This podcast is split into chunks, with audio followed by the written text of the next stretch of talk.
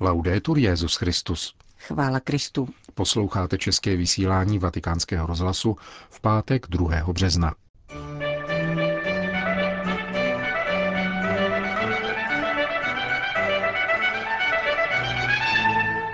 Papež se v červnu vydá do Ženevy, kde navštíví sídlo Světové rady církví. Je třeba prohloubit chápání ženské i mužské identity, píše papež v předmluvě ke knize o roli žen v dnešním světě. Římský biskup navštívil dnes odpoledne vězení pro matky s dětmi. Od mikrofonu přejí příjemný poslech Milan Glázer a Johana Bronková. Zprávy vatikánského rozhlasu. Švýcarsko. Kancelář federální rady oznámila, že se připravuje návštěva papeže Františka v Ženevě. Svatý otec pozvání přijal a do Švýcarska by se měl odebrat 21. června tohoto roku. Setká se s prezidentem Švýcarské konfederace Alainem Bresetem a navštíví Světovou radu církví, která si letos připomíná 70. výročí svého vzniku. V této radě je zastoupeno 348 protestantských a pravoslavných církví ze 110 zemí. Katolická církev zde má statut pozorovatele.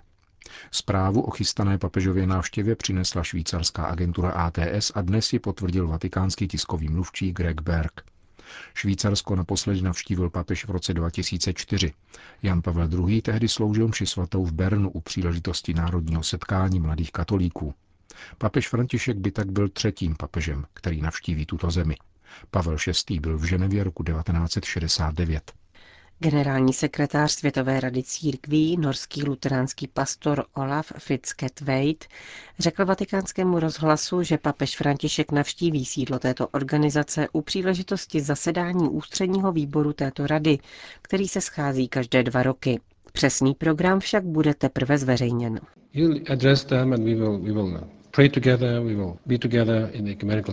Papež osloví zmíněný ústřední výbor, společně se pomodlíme a zhromáždíme se v ekumenickém centru. Budeme také hledat způsob, jak to všechno přiblížit různými způsoby sdělovacími prostředky, aby se této události mohli účastnit nejen ti, kdo budou přítomní fyzicky, ale i ostatní a mohli tak vidět a slyšet, co tato návštěva bude znamenat pro ekumenickou radu církví a celé ekumenické hnutí. Říká předseda Světové rady církví k dnešnímu oznámení chystané cesty papeže Františka do Ženevy. Vatikán. Výchově k duchovnímu rozlišování je věnován úmysl a poštolátu modlitby na měsíc březen. Doba, v níž žijeme, po nás žádá hlubokou schopnost rozlišování, komentuje jej papež František v doprovodném videozáznamu. Discernir de entre todas las voces, cuál es la voz del Señor. Je zapotřebí rozlišit v množství hlasů ten, který pochází od Pána. Jeho hlas, který vede ke vzkříšení a životu, hlas, který nás osvobozuje od upadání do kultury smrti, dodává svatý otec. Abychom žili v lásce a byli pokračovateli jeho lásky plného poslání, musíme číst uvnitř toho, co po nás pán žádá, pokračuje papež. Modleme se společně, aby si celá církev uvědomila naléhavost formace k duchovnímu rozlišování, jak v osobní, tak i komunitní sféře, vybízí papež František v úmyslu celosvětové sítě modlitby s papežem na měsíc březen. Vatikán. Na návštěvu věznice vyhrazené ženám s nezletilými dětmi se dnes vydal papež František v rámci pátku milosedenství. Petrův nástupce při nich pokračuje v návštěvách nejrůznějších sociálních skupin žijících na okraji společnosti. Dnes v podvečer se vydal v doprovodu arcibiskupa Fizikely, který stojí v čele Papežské rady pro novou evangelizaci, do římské čtvrti Eur, kde v takzvaném Lédině domě, kdysi skonfiskovaném kriminálním organizacím, žijí vězenkyně se svými dětmi. V zařízení spravovaném sociální kooperativou Cecília odpikává tresty za méně závažnou trestnou činnost pět matek ve věku od 25 do 30 let. Tři Romky, jedna egyptianka a jedna Italka, každá se svým dítětem. Na provozu domu se podílejí kromě nevládních organizací a dobrovolníků také další trestanci, kteří nahrazují své tresty obecně prospěšnou prací.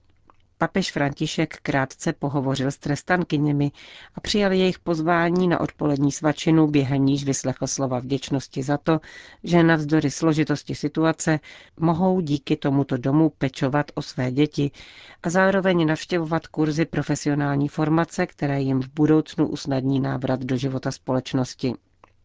Casa di Leda je první strukturou tohoto druhu v Itálii. Ředitel projektu dr. Lilo Di Mauro představil papeži kroky, které vedly ke zřízení tohoto domu a jeho význam nejen jako resocializační struktury, ale také co by místa původně spojeného s kriminalitou a nyní sloužícímu k boji proti ní. Vatikán. Papež František zaslal list autorce knihy nazvané Deset věcí, které papež navrhuje ženám.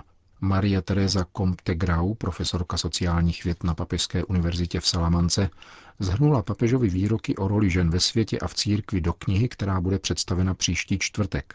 Svatý otec v dopise, který bude publikován jako její předmluva, španělské profesorce děkuje za její úvahy. Dělá mi starost, píše jí, určitá mačistická mentalita, která se vyskytuje dokonce v rozvinutých společnostech, kde dochází k násilí na ženách, jež jsou transformovány na předměty, s nimiž se hrubě zachází a vydělává se na nich. Jsou vykořišťovány reklamou, konzumním a zábavním průmyslem. Dělá mi starost, že někdy také v církvi, kde má každý křesťan povolání sloužit, se v případě žen stává služebné poslání spíše nevolnictvím než pravou službou.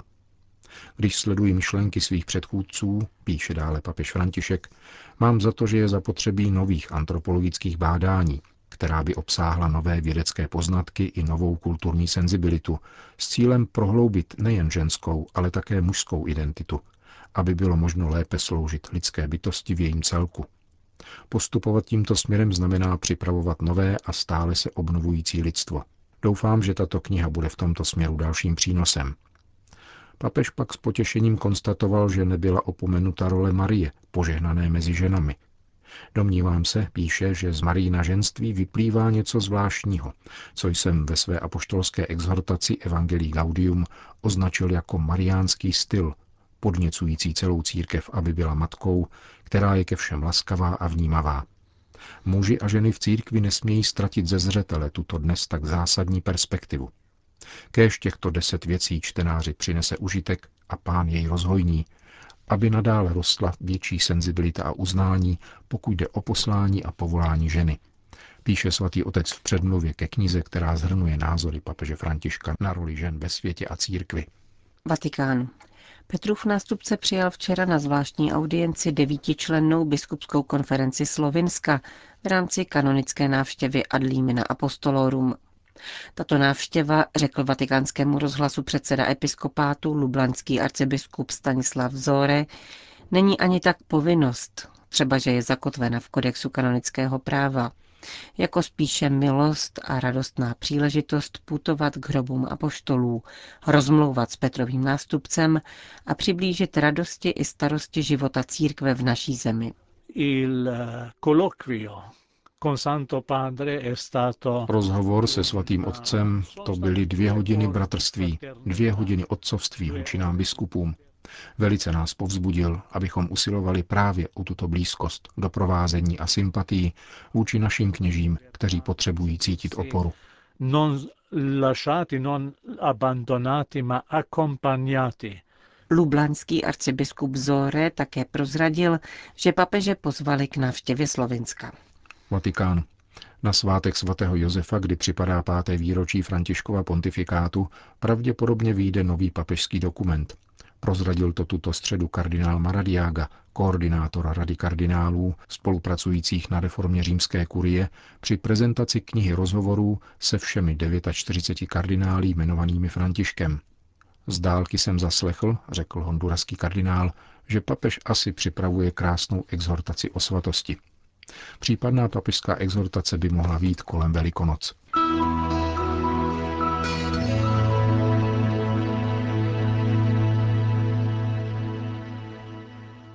Za kreativní obnovu tradice označuje kardinál Walter Kasper exhortaci Amoris Leticia ve své nové knize.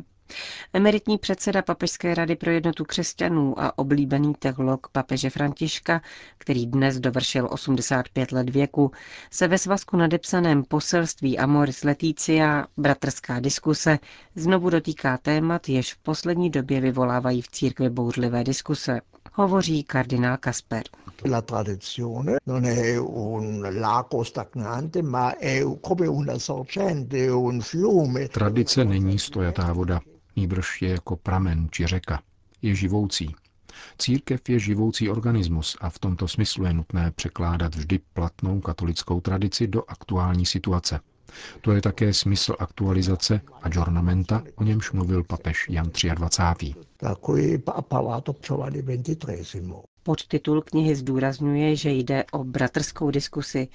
Píšete, že není zapotřebí mít z diskusí strach, avšak dodáváte, že k obvinování z hereze nesmí docházet. Co vás zaujalo na prudkých debatách, které následovaly po publikaci Amoris Leticia?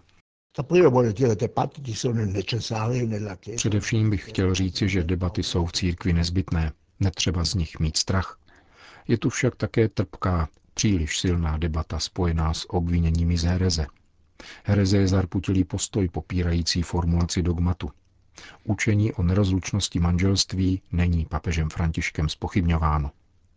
Dříve než vyslovím, že jde o herezi, je vždy zapotřebí ptát se, jak druhý míní své tvrzení. A především je třeba předpokládat, že je katolík a nikoli naopak. V místě, kde se věnujete spochybňované poznámce číslo 351 Amoris Leticia o svátostech pro rozvedené a znovu sezdané katolíky, píšete, že tato poznámka má být čtena ve světle dekretu Tridentského koncilu o Eucharistii. Proč? Il Concilio di Trento dice che in case che non c'è un peccato grave, ma. Tridentský koncil říká, že v případě, kdy nedošlo k těžkému hříchu, nejbrž jen k drobnému pochybení, Eucharistie tento hřích maže. Hřích je složitý termín. Nejde v něm pouze o objektivní předpis, ve hře je také intence, svědomí člověka a ve svátosti smíření je třeba zvážit, zda jde skutečně o těžký hřích, či pouze o drobné pochybení nebo dokonce o nic. V případě lehkého hříchu může člověk dostat rozhřešení a přistupovat ke svátosti Eucharistie. Odpovídá to již učení papeže Jana Pavla II. a papež František postupuje v plné návaznosti ve stopách předchozího papeže. Nevidím tedy důvod, proč říkat, že by šlo o herezi.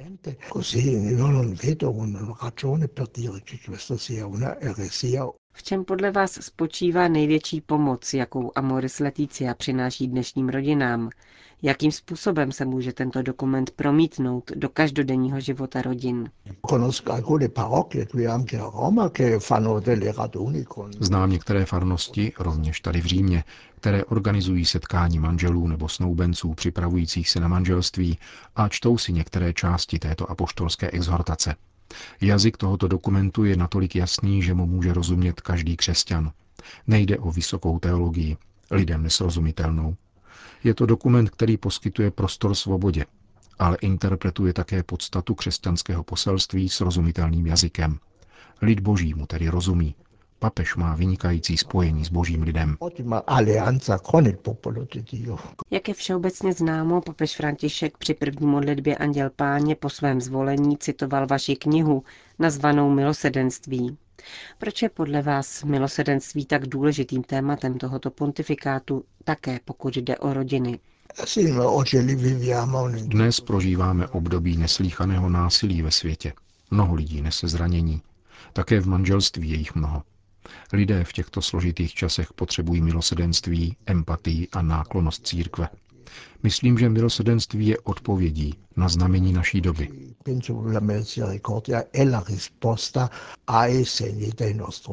O své nové knize hovořil kardinál Walter Kasper.